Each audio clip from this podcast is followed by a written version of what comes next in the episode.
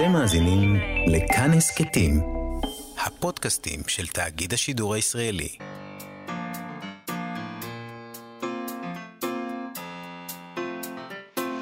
מה שכרוך עם יובל אביבי ומה יעשה לה. שלום, צהריים טובים, אנחנו מה שכרוך, מגזין הספרות היומי בכאן תרבות, מאיה סלע ויובל אביבי ב-104.9 ו-105.3 FM. אפשר למצוא אותנו גם ביישומון ובאתר של כאן, וכמובן גם ביישומוני ההסכתים החביבים עליכם.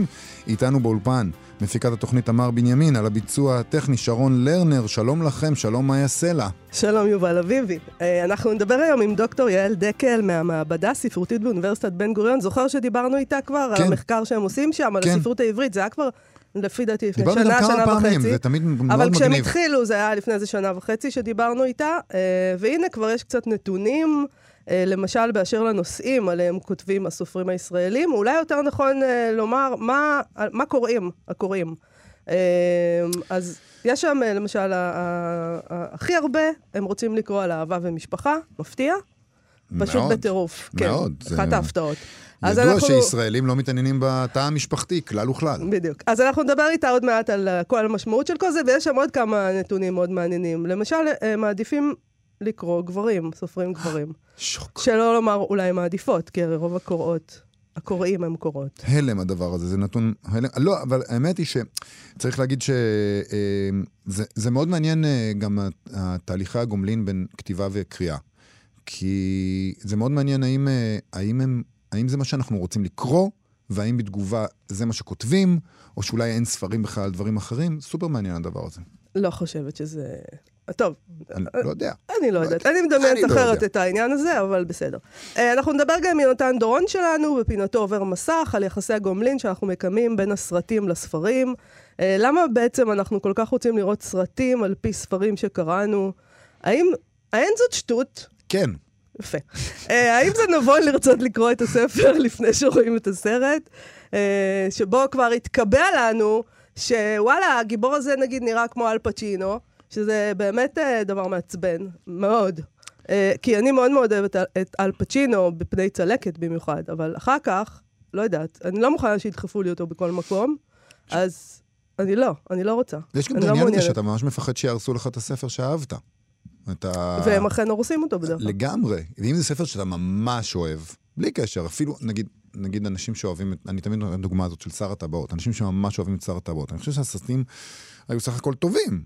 אנשים אהבו את הסרטים של שר הטבעות. נכון, דווקא על זה לא שמעתי הרבה תלונות. אבל לאנשים. בכל זאת, מי שכאילו טהרן של הסדרת ספרים הזאת, יגיד לעצמו, אל תיגעו לי בספר הקודש שלי. בסדר, לא נוגעים לך, אל תראה. נוגעים לי. תעצום עיניים. לי כל הזמן נוגעים, וזה לא נעים לי. טוב, אנחנו נתחיל עם ספר שירה חדש של אלכס בן ארי, גשם שיורד לאט יותר, שיצא בספרי ירח חסר. Uh, טוב, אז יובל, אתה יודע, אנחנו, קצת קשה לנו בדרך כלל לדבר על שירה, בטח יותר קשה לנו מאשר uh, לדבר על פרוזה. אם שירה היא טובה, אז היא, אז היא בעצם, כאילו, מה שהיא, מה שהיא עושה זה שהיא גורמת לך להפסיק לפטפט. Mm-hmm. Uh, קצת לשתוק, ואתה, אם אתה חוקר ספרות או שדרן רדיו, אז זה מנוגד לאתוס. זה קצת בעייתי. כן. אז uh, בספר החדש של אלכס בן ארי יש uh, שירה מסוג הייקו לרוב. Uh, הנה דוגמה. השיר שהכי אני אהבתי, כן. ככה זה יצא. Mm-hmm. Uh, בצד המפל מקהים את הסלע, מים שלא המשיכו. מה זה, אתה אומר? זה באמת מאוד יפה. זה עליי. יש, זה באמת עלייך. אולי את אוהבת את זה, כי, כי הוא מדבר על הסלע. זה עלייך. זה עליי. כן. אבל הוא אומר יותר מילים מזה, כי למדנו פה בתוכנית שיש גם את מה שנקרא הייבון, שזה בעצם פרוזה של הייקו. אז לפני השיר הזה שקראת, שאהבת מאוד, כי הוא מדבר על סלע, הוא, לא, סתם, זה שיר שאהב, שיר יפה. האמת היא שזה מאוד נכון, הוא משהה את המבט שלו, אה, אלכס בן ארי, והוא עושה בדיוק את מה שאת אמרת, הוא גורם לך לעצור ול, ולהביט. אז הוא כותב על ה, שם על השיר הזה, הוא כותב כך, על התנועה המתפרצת, השוצפת, סימן ההיכר של המפל, הוא אומר, זה רק אחת מתנועותיו, הגלויה שבהן. יש בעצם כל מיני מים במפל. יש גם למשל מפל של טיפה אחת, הוא כותב. תמצית של תנועת המפל הגדולה, כמו רישום דיו מהיר בקצה מכחול דק. שזו אולי הגדרה טובה גם להייקו בעצמו. טיפה אחת שהיא תמצית תנועת המפל הגדולה. אה, גשם שיורד לאט יותר הוא ספר שיריו החמישי וספר ההייקו השני של אלכס בן ארי, שהוא גם מתרגם ועורך, ואת הספר אה, ערך אה, דרור בורשטיין ומולווה בתחריטים מאוד יפים של האמנית דפנה שרתיאל. שלום, אלכס בן ארי. חברים, אהלן. כיף לשמוע אתכם. כיף לקרוא אותך. אה, תודה, תודה. מה עם סרטים לפי ספרי שירה? על זה לא מדברים לפי. הייקו. זה יהיה סרטים קצרים קצת, אז אני לא יודע אם זה יעבוד. למה? ביוטיוב זה יכול להיות להיט. אני חושב שזה יהיה, יכול להיות ממש מדהים אם אנשים יבואו, ייכנס, יקנו לה, אה, כרטיס לאולם קולנוע, יציגו תו ירוק ואת כל מה שעושים עכשיו, ייכנסו, ואז יש סרט של שלוש שניות והם יוצאים. עם זה- אל פצ'ינו אבל. עם ברור. אל פצ'ינו, כן. תשמע, אני חושב שמה שהייקו מצליח לעשות בעצם, אם הוא מוצלח, זה שהוא לא עומד מול השקיעה ואומר איזה יופי השקיעה, שזה כבר להפוך את השקיעה לקיץ', והוא עושה משהו אחר בעצם. הוא באיזשהו אופן הוא עושה את ההפך מהמעשה הזה שכולנו עושים עכשיו מול שקיעה. מוציאים את הסלולרי ומעלים לאינסטגרם. הוא באמת נמצא שם בסלע השחור ובמים שלא המשיכו. אבל נשאלת השאלה, איך אתם עושים את זה? איך אתם משתהים? אמ, שתי תשובות שונות אולי, אני יכול לתת על זה. אמ, אחת, זה קודם כל, זה מאוד עוזר להיות קורא טוב, אה, כי אז אתה יכול יותר בקלות לנפות את הדברים שלא, שלא מצליחים, את ההשתהויות שלא מצליחות. אה, אז זה דבר אחד. אה, עוזר מאוד גם שיש מסביבך קוראים טובים. אני זכיתי ויש סביבי את, אה, החבורה הזאת של אה, ירח חסר, שהם קוראים נפלאים ועוד עוד כמה קוראים. זה לא, זה לא שהם אומרים לך מה, אתם, אתם מכירים את זה, אתה נותן משהו לחמישה אנשים, נדיר שאתה מקבל פחות מארבע דעות נגיד. אבל עדיין אתה שומע שם לפעמים חיזוק למה שאתה כבר יודע, וזה עוזר לך לוותר נניח על, על שיר, ו- ואתה גם שומע מתחת לתכנים השונים, אתה שומע את, ה- את האיכות של המפגש שלהם עם השיר, כמה הם באמת, אה, נגיד, התרגשו ממנו, כמה הם אה, חושבים שהוא טוב בלי קשר ל... כמה הוא עובד אה, מתחת למילים. אה, כל אחד אחר חוטף את זה בתכנים שלו, אבל אתה כן יכול לקלוט את, ה- את האנרגיה של המפגש. אה, אז, אז אלה דברים שנראים לי מאוד עוזרים, והם לא קשורים לכתיבה בכלל, כן?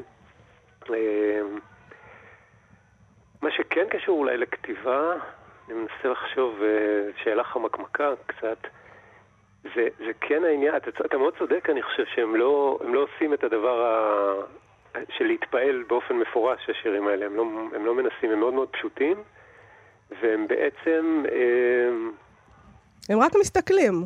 הם רק מסתכל, זה קצת כמו להיכנס ל... באמת הרגע הזה, שאתה נכנס ל... לאיזה קרחת יער, או אתה פתאום לוקח את הסיבוב ואתה נעמד מול הים. אבל כל העניין הוא במה זה- להסתכל. זאת אומרת, אתה נמצא בסיטואציה ויש לך שלוש שורות, מספר מאוד מאוד מוגבל של הבהרות, אתה חייב לחשוב טוב טוב על מה הסתכלת ומה שווה להכניס אותו פנימה. שעוד לפני מה להסתכל זה עניין של, של לתפוס את המתי, כי יש רגעים שאתה פנוי, וברגע שאתה תופס אותם, אה, ברגע שאתה פנוי לתפוס את הרגעים האלה, זה, זה הדבר המכריע. אחר כך על מה אתה מסתכל, אה, זה, זה יכול להיות, אני חושב שזה בגדול יכול להיות כל דבר, כי, כי האיכויות האלה נמצאות כל הזמן, בכל מקום. אני חושב שיש יש משהו ב... אולי משהו שהטקסטים האלה יכולים לעשות בשביל הקורא, זה הרגע הזה, תדמיינו את הרגע הזה שאתה נכנס, ל... נגיד שאתה פתאום נעמד מול הים, אז יש שם מין צומת כזה, אתה יכול או להוציא את הטלפון, כמו שאמרת, להתחיל לצלם ו... ולהתפעל וכו', או שאתה יכול לעשות את ההפך, אתה יכול אה, להיעלם לתוך הדבר הזה שאתה רואה, אתה יכול פשוט להתרוקן לתוכו. אולי פשוט יש, ואז- רוב האנשים לא, לא יודעים, אה, לא מצליחים להיעלם. נראה לי שזה... אני חושב שהשירים. האלה, מהסוג הזה, בגלל שהם כל כך פשוטים, הם, הם, הם הרבה פעמים הם משאירים לך, זאת אומרת, הם, הם מאפשרים לך את האופציה הזאת אה, בתור קורא. זה בתור קורא של, של שירה מהסוג הזה, זה, זה השירות שהיא עושה, אתה פשוט, הם מציעים לך להיעלם לתוכם. אני, אני רוצה לשאול אותך, יש משהו מאוד מעניין בצורך הזה, בפורמט הזה, בצורך שלנו להגביל את עצמנו, בטח בזמנים של עכשיו ובמקום שאנחנו נמצאים בו, שהוא מקום של עודפות מכל סוג שהוא. כלומר, הבחירה הזאת של לא לעלות על גדותינו ולהתמעט או להתאפק. אה, וזה מעניין שבפרויקט הקודם שלך, אם אני סופרת נכון את הפרויקטים שלך, אתה התעסקת במחיקה של מילים מהספר הראשון. התמעטות כל הזמן. גריעה, כן, גריעה, כן. כן. זה מה שאתה, זה הפרויקט שלך בעצם אולי. אה, מעניין לחבר אותם ככה, כן. אה, אני חושב ש... טוב, הפרויקט הקודם באמת לקחתי ספר השירים הראשון שלי ומחקתי אותו, עשיתי מכל שיר שיר אחר על ידי מחיקה של מילים. מעבר לגריעה זו הייתה פשוט הזדמנות אה, או, דרך לש, לשהות איתו מחדש, כאילו לגלות אותו מחדש. אני חושב שזה ה, זה ה, זה אולי העניין ש, שמחבר את זה להייקו גם. זה כל מיני דרכים לשהות עם משהו. אה, במובן הזה, אגב, גם פרויקט קודם קודם, אה, התקווה, אה, ש, שהיו בו נכון. הרבה גרסאות להמנון, גם פשוט הייתה הזדמנות ל, ל, להיות עם הטקסט הזה, כי, כי, כי, כי קראתי אותו ולא הצלחתי לקרוא אותו מרוב שהוא כבר מלא בעודפות הזו של הקשרים, של, של דעות, של רגשות, אז, אז הייתה, הייתי, אני רציתי איזושהי דרך להישאר איתו, ואז לכתוב אותו שוב ושוב ושוב בכל מיני דרכים. זאת עוד דרך שהיא דווקא לא מהסוג של גריעה, כאילו מין עודפות, אבל עודפות לשם אה, שהייה. כביכול היינו אמורים לכולנו לעשות את זה, נכון? היינו אמורים ככה להשתהות יותר אחרי השנה וחצי. כולנו היינו צריכים עכשיו בעצם להגיד לעצמנו, אוקיי, אוקיי, אוקיי, אני אכתוב הייקו כמה שנים, כי אני צריך... אחד, לה... אבל אחד כמה שנים. כן, ובואו נבין רגע את הסיטואציה שאנחנו עומדים בה, ונפסיק כל הזמן לשפוך מילים. ובואו באמת ננסה להסתכל ולהביט ולצמצם. אבל כולם מפטפטים כל הזמן. וכולם מפטפטים כל הזמן. אז איך עושים את זה? זאת אומרת, והאם השירה שלך גם עוסקת הרבה מאוד בטבע מצד אחד, שזה משהו שחשבנו שיקרה, כולם יפנו פתאום לטבע, אבל לא עושים את זה, באייקו זה כמובן יותר טבעי, אבל היא גם מאוד אורבנית. היא מתייחסת גם למרחב שבו אנחנו חיים, והאם אתה מסתכל מסביב ואומר לאנשים, תקשיבו, מה, למה אתם לא כותבים יותר שירה כזאת? למה אתם כותבים שירה אחרת בכלל? אה, קודם כל, עניין הטבע האורבני, אה, זה, זה פשוט הטבע שיש. אני חי בעיר. אה, יש בספר כמה שירים של טבע יותר רחוק, שבפעמים הנדירות שכן נסעתי לחו"ל וטיילתי בטבע, אז, אז יש, אבל בעיקרון יש בשירים את מה שיש מסביבי. שזה בעצם מתחבר אולי למה שאתה שואל על הקורונה, כי היא בעצם הכריחה אותנו להיות עם, עם מה שיש מסביבנו. Mm-hmm. להגיד לאנשים לכתוב, כמובן לא, שלא הייתי אומר, כי זה, זה נראה לי בדיוק... פחות. זה נראה לי בדיוק מה שמתניע את הגלגלים האלה שאתה מדבר עליהם, כל הצריכים האלה וכל ה... עדיף אה, לא, לא לכתוב ולא לעשות את כל הדברים ש, שצריך לעשות. אה, לגבי שירה, אבל מה שאת שואלת? אה, לגבי סוגי שירה שכותבים, לי זה מאוד טבעי לומר, כן, בטח. אני באתי משירה לירית במקור, הספר הראשון, ימים סמויים, היה כזה.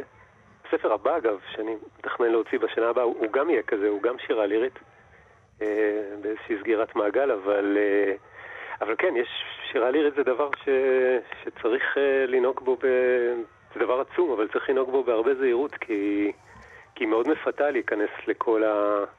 להניח את כל, ה... את כל האני שלך בפנים ואת כל אה, חיבוטי הנפש וההתפתלויות והכאבים והאיסורים אה, וכל הדברים שהם בעצם לא כל כך מעניינים ולא כל כך חד פעמיים ולא כל כך אה, ייחודיים הם, אה, ש... והם, והם פחות, איכשהו פחות מזינים למבט אה, כששוקעים בתוכם. אבל זה אה, מה שכולם עושים. אה, לא כולם, יש שירה לירית גדולה. כן.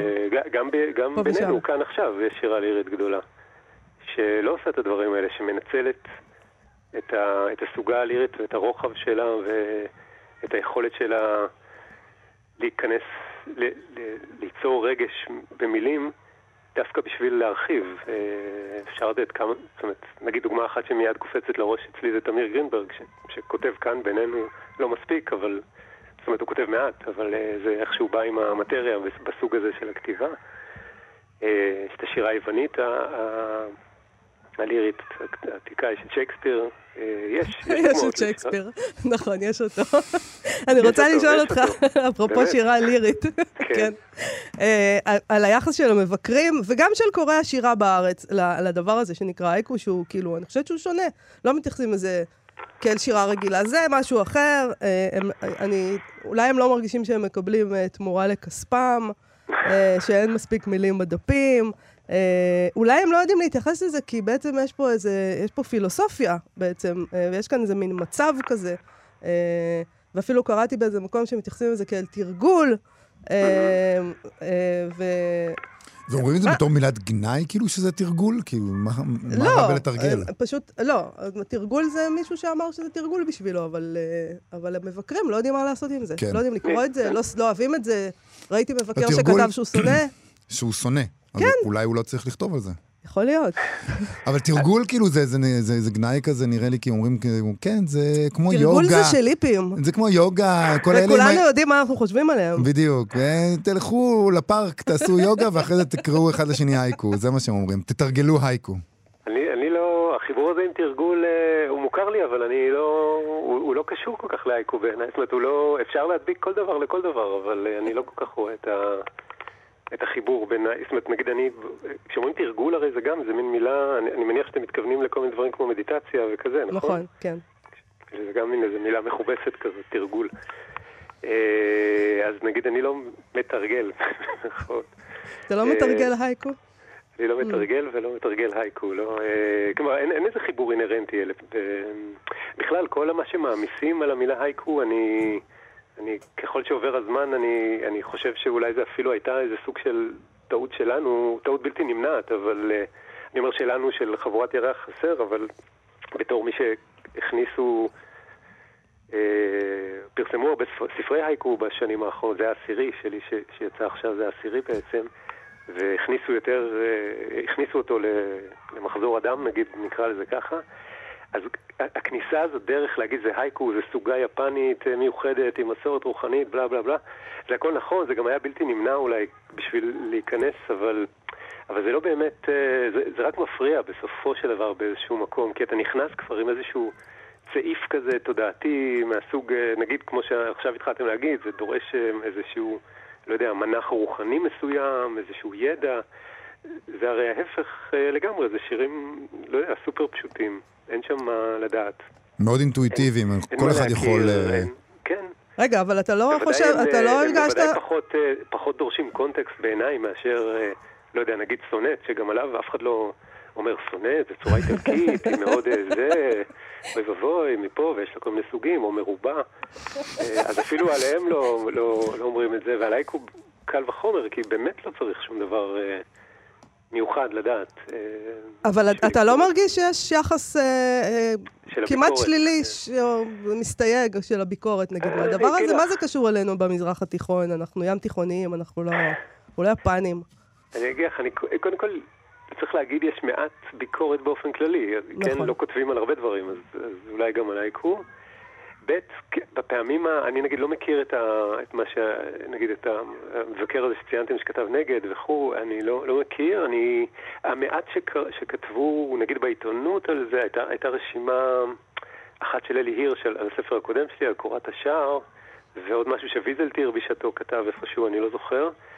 אה, שהוא באמת היה כזה אנטי, אבל מה שמעניין זה ששתי הרשימות היו באמת לא רשימות רגילות על שירה, הן היו רשימות יותר כאלה סוציולוגיות, כאילו מין למקם את הז'אנר, להגיד איזה סוג של הייקו זה, איפה זה ביחס לקלאסי, כאילו לא כמו שכותבים על שירה לירית, שבו אה, מנסים לפענח את הספר מתוכו וכו'. אני מניח שאולי באמת זה קשור לזה שאין אין בשר כל כך מבחינת ביקורת, אין, אין, אין הרבה במה לתפוס. זה, פשוט שירים שעוצרים וגורמים לך להיעלם, ומבקר נראה לי, הדבר האחרון שהוא רוצה זה להיעלם. אנחנו לא מעוניינים. שהוא כן, כותב ב- נכון, אנחנו לא רוצים. אולי גם אה, אה, מגיש אה, של תוכנית יכול אה, להיות. ספרות לא רוצה להיעלם. יכול להיות, כן.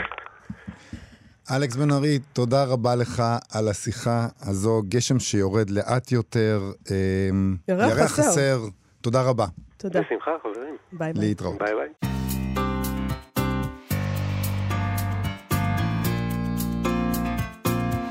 אנחנו כבר דיברנו פה בעבר על אה, כל מיני מחקרים שעושים במעבדה הספרותית באוניברסיטת בן גוריון, אה, והנה יש להם אה, עוד קצת תוצאות. למשל, לגבי עשרת הנושאים המרכזיים, עליהם כותבים סופרינו לפי שאלונים שמילאו קוראים השנה.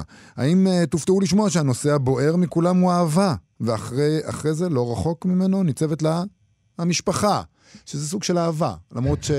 אפשר, יש אנשים שלא אני הסכימו לא על זה. יודעת לגבי זה, כן, כן. אה, זה כבר, אה, עשיתי פה קפיצה לוגית אה, מוגזמת. הרחקת לכת, יובל. הרחקתי לכת. איתנו כדי להרהר בנתונים האלה דוקטור יעל דקל מהמעבדה הספרותית של אוניברסיטת בן גוריון. שלום, דוקטור יעל דקל. קודם כל, אה, נעשה איזה יישור קו. מה בדיוק את עושה במחקר הזה, ב- בקצרה? מה, מה, מה עשית? נזכיר למי ששכח. למי ששכח, כן. אז הפרויקט שלי, ביחד עם דוקטור איתי מרינברג מיליקובסקי מהמעבדה הספרותית, נקרא רומן מפתח, קריאה רחוקה ברומן העברי, והמטרה שלנו היא בעצם למפות את כל הרומנים שאי פעם נכתבו בשפה העברית, לפי נושאים, לפי עניינים ספרותיים, נרטולוגיים, ולפי עניינים ביבליוגרפיים, בשביל שתהיה לנו איזושהי מפה של כל הרומן העברי. אתם אנשים מאוד שאפתנים, הייתי אומרת. אולי אנחנו- אפילו מגלומנים. אה, יכול להיות, אבל אנחנו משתמשים בשאלונים, ב- ב- בקוראים וקוראות אמיתיים. נכון, אז, אז אה, בעצם אז- מדובר, בוא נגיד, במחקר מתגלגל, כי אנחנו, הוא לא נגמר, הוא עדיין, זה מתרחש כל הוא לא הדבר הזה. ייגמר לעולם. כי כל הזמן כותבים ספרים לא חדשים. ו- וגם אפשר להגיד אה, מפה שהדבר הזה כרוך במילוי שאלונים, וכל אחד מהמאזינים שלנו יכול אה, כמובן גם לעשות את זה, להיכנס, אה, לראות לינק אה, אצלכם או אצלנו בעמוד. ו- ולהשתתף, לסייע. ולהשתתף, אפשר להשתתף במחקר הזה, שזה נחמד. נכון. אז, אז כמה ספרים נכנסו? מה, מה עשיתם בתקופה האחרונה? על מה אנחנו מדברים בעצם? בינתיים יש לנו 543 שאלונים, התחלנו לפני יותר משנה, אה, קצת יותר משנה, יש לנו 543 שאלונים במאגר שמכסים בערך 410 רומנים שונים. אה, כלומר, יש לנו בערך 5%, קצת פחות מ-5% מהרומן העברי בכלל, אה, שזה ככה נתון לא רע. לא רע בכלל. אז, אז בואי נדבר על הדבר הזה, ש... על התוצאות האלה, על כמה וכמה תוצאות. אבל קודם כל העניין הזה של הנושאים, שזה כן. בעצם, אה, הייתי אומרת, אה, זה הנושאים שהקוראים קוראים, אולי הם בוחרים לקרוא, או לפחות, אה, או- ואולי אפילו הם בוחרים להגדיר את זה ככה. זה בעצם הכל בידיים שלהם. לא לגמרי, לא, אוקיי. כי השאלון הוא שאלון סגור. אז אנחנו בעצם, על סמך קריאה שלנו, גם בהמון רומנים וגם בתיאוריה וככה ספרות משנית על העניין, אנחנו בעצם עשינו איזשהו מיפוי ראשוני של הרבה נושאים, ובעצם הקוראים שלנו בוחרים. מתוך, אה, שזו שאלה רב-ברירתית כזו, שאפשר לבחור בה נושא אחד או יותר, כמובן שכולם בוחרים יותר או הרבה יותר, אה, שבהם עסק הרומן שהם קראו. אבל אה, כפי שקורה נגיד למאיה ולי לא פעם, אנחנו קוראים את אותו ספר ובאים בבוקר לדבר עליו לפני שאנחנו מראיינים את הסופרת, ואני אומר לה, אח, איזה ספר יפה על אהבה. והיא אומרת לי, מה? זה ספר על הכיבוש, מה לא הבנת? נכון. כל אצלנו בשאלון מאיה תוכל גם למלא אהבה וגם לכתוב מלחמה או כיבוש, או כאילו, כלומר גם יש לנו מקום שאפשר להוסיף את התובנות שלך לגבי הנושאים, אם יש כאלה. אמ, אז, אז, אז יש מקום להגיד, להגיד יותר מנושא אחד. ושנית כל, נכון, אנחנו מדברים על ספרות, כאילו, נכון? אז אה, ודאי שכל אחד יקרא משהו אחר או משהו קצת אחר או ניו- ניואנסים כאלו או אחרים. אה, זה לא שזה... אוטוריטטיבי לגמרי. אנחנו מסתמכים על קוראים, ואנחנו אומרים את זה. אז יש לנו פה ב- בעשרת הנושאים המרכזיים, אה, אהבה, משפחה, יחסים בין-דוריים, התבגרות, בסוף, בסוף, ב- בעשרה, אה, בסוף, מיניות אה, ומוסר, מיניות, יחסי מין, ואז מוסר ואתיקה, אבל בואי נדבר על מה, ש, מה שאין, מה שלא קוראים, או מה שלא כותבים. יש גם את הדבר הזה. אה, מה, מה, מה חסר לנו פה? אז הפתיע, כלומר לא הפתיע, אבל, אה, אבל יש הרבה נושאים שהם ככה בזנב של, ה, של הגרף הזה, שממנו בחרתי רק את העשרה הבולטים. אה, יש הרבה נושאים שהם ככה מאחורה. אה, כל הדברים הפרטיקולריים יותר, יחסי דתיים חילוניים, אה, יחסי ערבים יהודים, דברים כאלה נמצאים יותר, יותר מאחורה, יחסי ערבים יהודים עם אה, 13 אחוז. אה, ו- ויחסי דתיים חילוניים עם 4 אחוז, 4.5 אחוז, אה, שינוי אקלים. או, שינוי אה, אקלים. אנחנו לא, כן. לא רוצים לקרוא על זה, אני מבינה. או לא כותבים. שינוי אקלים פחות מחמישה אחוז. שינוי אקלים יש אה, ככה שלושה רומנים. שלושה מתוך כל ספרים. המאגר אנחנו מדברים על 543, סבבה? השלושה כן, עוסקים בשינוי אקלים. אוקיי. זה מאוד מעניין הדבר הזה. אז אתם מתייחסים לזה במחקר שלכם לשאלה האם אנחנו רוצים, על, האם, זה, האם זה מחקר על מה אנחנו רוצים לקרוא, או האם זה מחקר על מה אנחנו רוצים לכתוב? זה משהו, זו שאלה שמעניינת אתכם? רוצים או קוראים וכותבים? כן. קוראים זה- וכותבים. קוראים וכותבים, כן. כן. אה, אז קודם כל זאת שאלה שכן מעניינת אותנו. מה, האם זה מחקר על מה שנכתב, או שזה מחקר, מחקר על איך שקראנו mm-hmm. את מה שנכתב? אה, כן, אבל אני חושבת שהתשובה לשאלה הזאת היא גם, גם כשאנחנו קוראים מחקר של חוקרת אה, אחת, שלא מסתמכת על שאלונים באיזשהו כתב עת, זה מחקר על מה שנקרא או על מה שנכתב? זה מחקר על איך שהיא קראה, או שזה מחקר על, היצירה אה, עצמה? השונה פה הוא שאנחנו באמת מסתכלים על כמות מאוד מאוד גדולה של רומנים, על, על מספר מאוד מאוד גדול של רומנים. Mm-hmm. אז, אז זה כן על קריאות שונות, אבל זה קריאות שונות שמנווטות על ידי שאלון שמנסה לעשות להם איזושהי אה, אה, ברירה.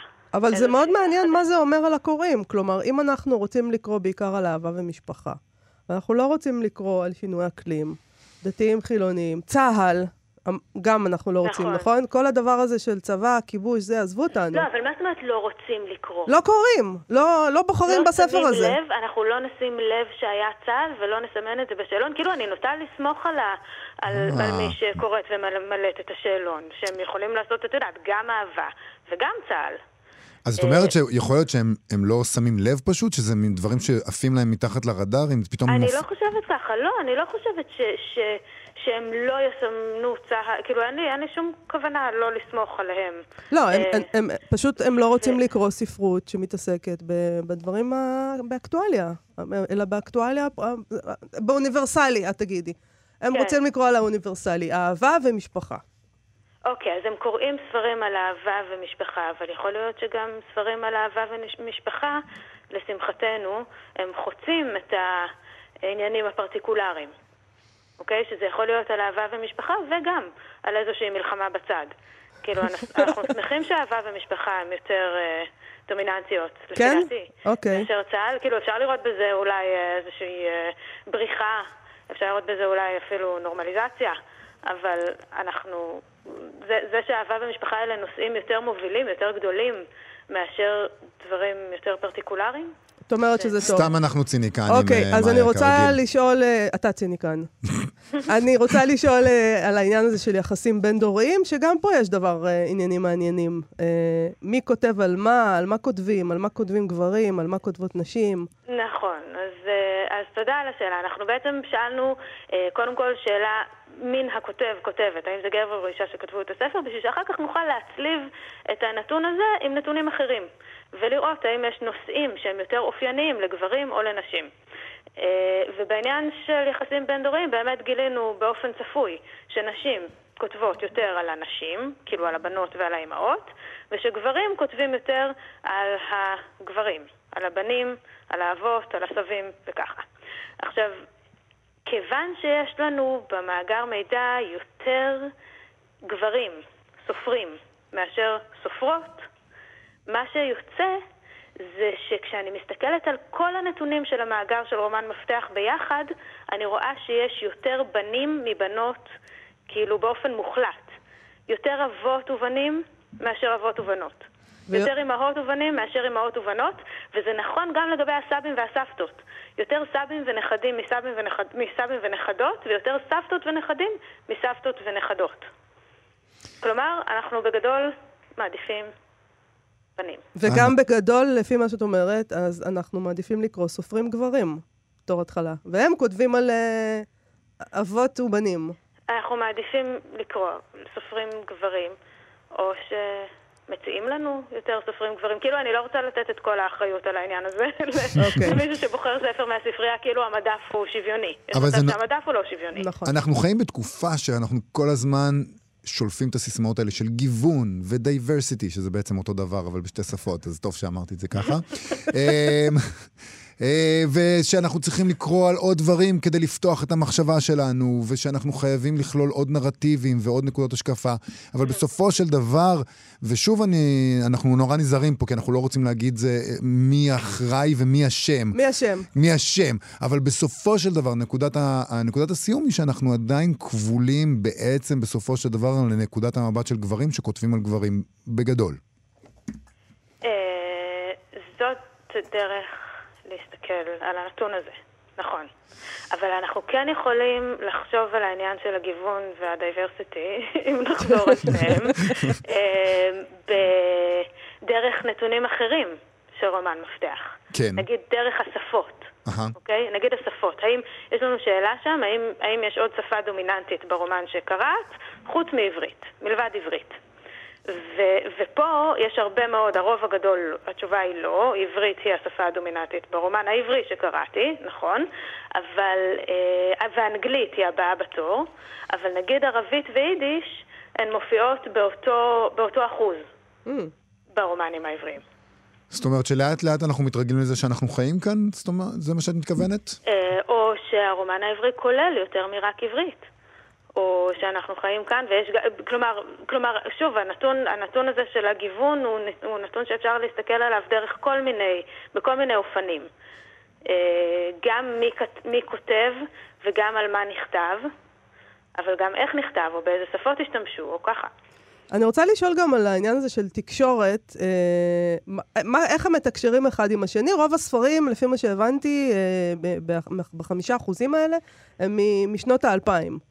נכון, אז, נכון. אז יש את העניין של התקשורת, איך אנחנו מתקשרים היום בינינו, אה, וואטסאפ, פייסבוק, טוויטר, דיברנו על זה לאחרונה עם יאיר גריינדר, שיש לו המון המון עיסוק בתקשורת כזאת, והאם הוא מאפיין את זה? והאם זה נמצא גם שם, בספרים שאנחנו קוראים? אז קודם כל, הספרים ש- שאנחנו קוראים, רובם הגדול, המוחץ, הוא דיאלוגים ישירים. התקשורת בין הדמויות ברומן מתבססת על דיאלוגים ישירים, זה 60 אחוז אה, מהרומנים, מהקוראים הגדירו את זה ככה. אה, אחר כך יש טלפון, שטלפון זה קצת אה, כזה אולד סקול, נכון? אה, 16%. לא, טלפון היום זה ממש זה כאילו פופה, זה לא, לא, את אסור מתקשרת אליי, להתקשר. משהו לא בסדר. נכון. בואי נגיד, אה, בואי, בואי קודם נשלח וואטסאפ ונברר שזה בסדר להתקשר. את לא מתקשרת נכון. לבן אדם ככה. כן, אבל ישר, אז ישר אחרי הדיאלוגים הישירים מופיע הטלפון הישן והטוב.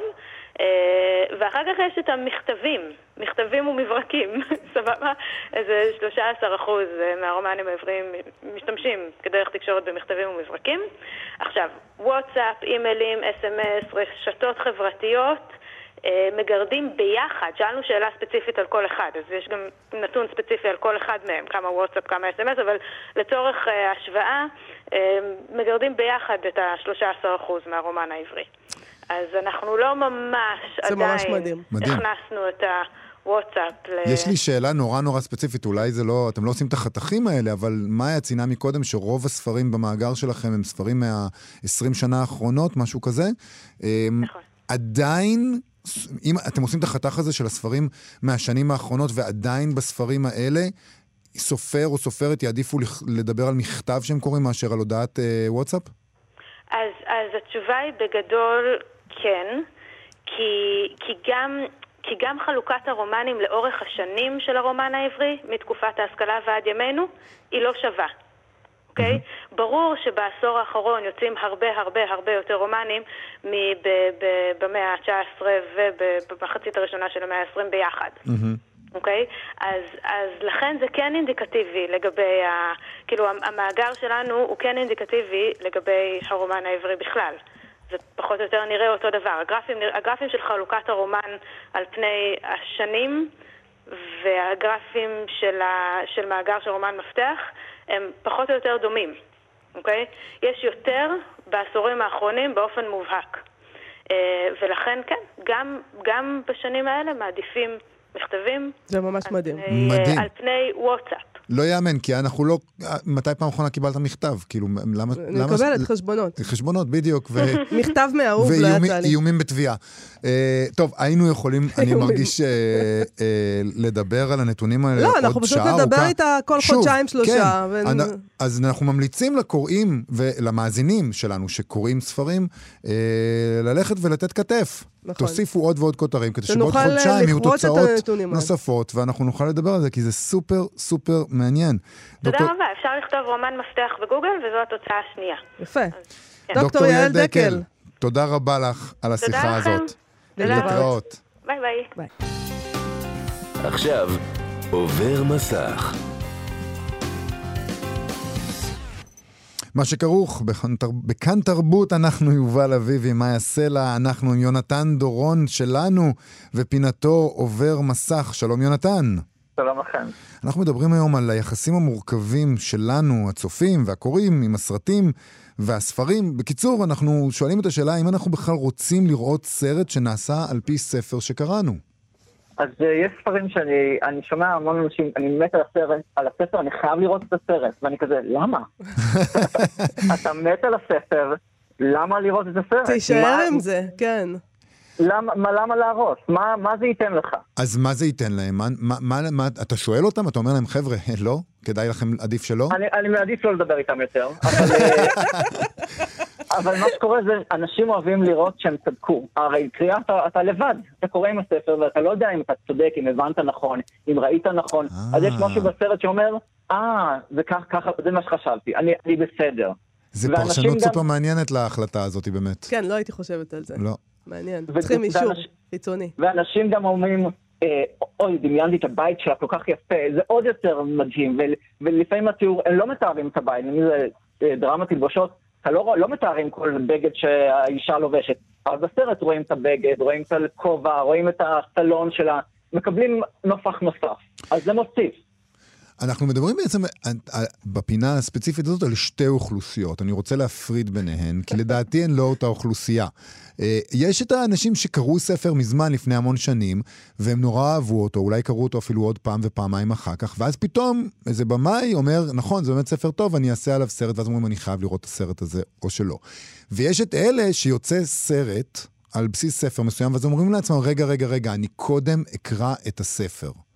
נכון. אלה לא אותה אוכלוסייה, ואני חושב שהאוכלוסייה השנייה, תגיד לי אם אתה יודע, זה עוד יותר מוזר.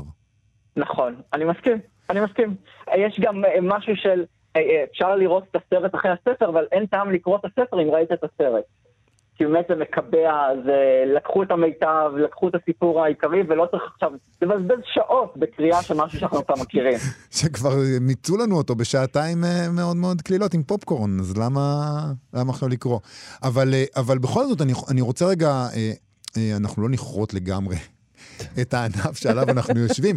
הרי הפינה הזאת מבוססת על, על אה, זה שאנשים לוקחים ספרים ועושים מהם אה, אה, סרטים. דיברנו כאן על היצ'קו, כן? נכון. ועל זה שהוא רצה אה, ספציפית ספרים לא טובים, ובאמת אחרי זה אף אחד אה, אה, לא קרא אותם יותר מדי.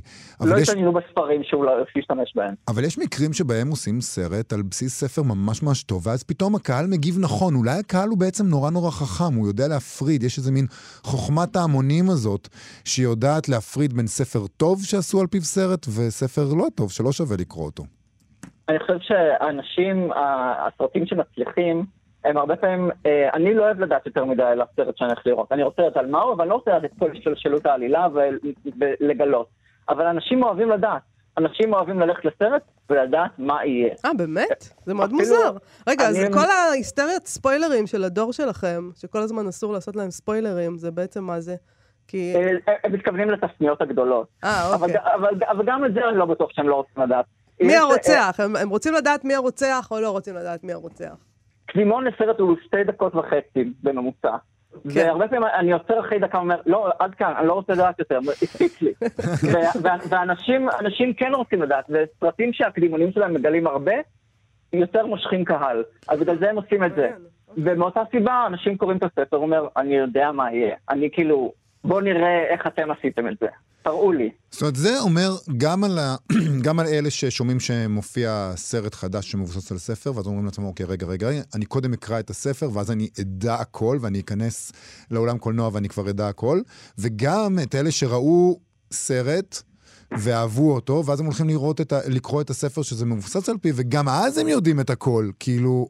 אה, ואז הם מגלים, אוי, זה, זה היה בסרט או לא היה? עכשיו מה שאני קורא. לא, אז השאלה היא. אבל מה קורה אם יש ספר שקראתי ולא אה, אה, לא אהבתי, ואז אה. עושים על פיו סרט. זה אוכלוסייה רביעית. למה ללכת לסרט אם לא אהבת את הספר? בדיוק. אבל אולי שיפרו אותו, אתה יודע, עכשיו הוא פתאום נהיה משהו אחר. נכון. שמת שם את אל פצ'ינו, יש מה לראות. אז הרבה פעמים אני חושב על אה, מה, איך היה לקרוא ספרים לפני שהיה סרטים. לא- הם היו מדמיינים אחרת לגמרי, היום מדמיינים ישר את הסרט, את השחקן, את העריכה, את האפקטים אולי. ופעם לא היה להם את זה, זה היה מין, אני קורא, וזהו, שם זה נשאר, בדמיון שלי. אבל תארי לעצמך, מאיה, שאני חוזר שוב להיצ'קוק, כי הוא דוגמה נהדרת מבחינתי, תארי לעצמך שמישהו היה קורא את כל הספרים שהיצ'קוק אה, עשה לפיהם את הסרטים. ואז הוא אומר לעצמו, מה? הספרים הגרועים האלה, אני לא הולך לראות את הסרט שנעשה על פי הספר המחורבן הזה, והוא היה מפספס את היצ'קוק, נכון. את כל הסרטים שלו. והוא גאון, זה סרטים מצוינים. נכון. אני רוצה רגע לדבר על האוכלוסייה האחרונה, שהיא מבחינתי, זה, זה האוכלוסייה שה- אוכלוסייה, מה אתה, הלשכה המרכזית לסטטיסטיקה? כן, היום זה תוכנית סטטיסטית, אין אוקיי. מה לעשות. יש לנו את אלה שאני אני תמיד נותן את הדוגמה, את הדוגמה הזאת, אני מאוד אוהב את אה, אה, האומן ומרגריטה. ויש אה, כבר שנים דיבור על זה שג'וני דפ עומד כן או לא לעשות אה, סרט, ותמיד רוצים לעשות, ויש יש עיבוד לקולנוע רוסי, אבל בהוליווד עוד לא הצליחו לייצר את זה, ואני חרד מאוד מהדבר הזה, כי אני אומר, זה יהרוס לי לחלוטין את הספר, וזה הדבר שאני רוצה רגע להתמקד בו. אנשים שממש אהבו אה, ספר, עד כדי כך שזה ספר שממש מכונן את ה... את האישיות, אה, את אישיות הקריאה שלהם, הם ממש אמורים לא לרצות שיגעו להם בו. אל תיגעו לנו, אל ת, תשנו לי, זה כבר כל כך מוטבע אצלי, זה כל כך שלי, אל תיגעו לי.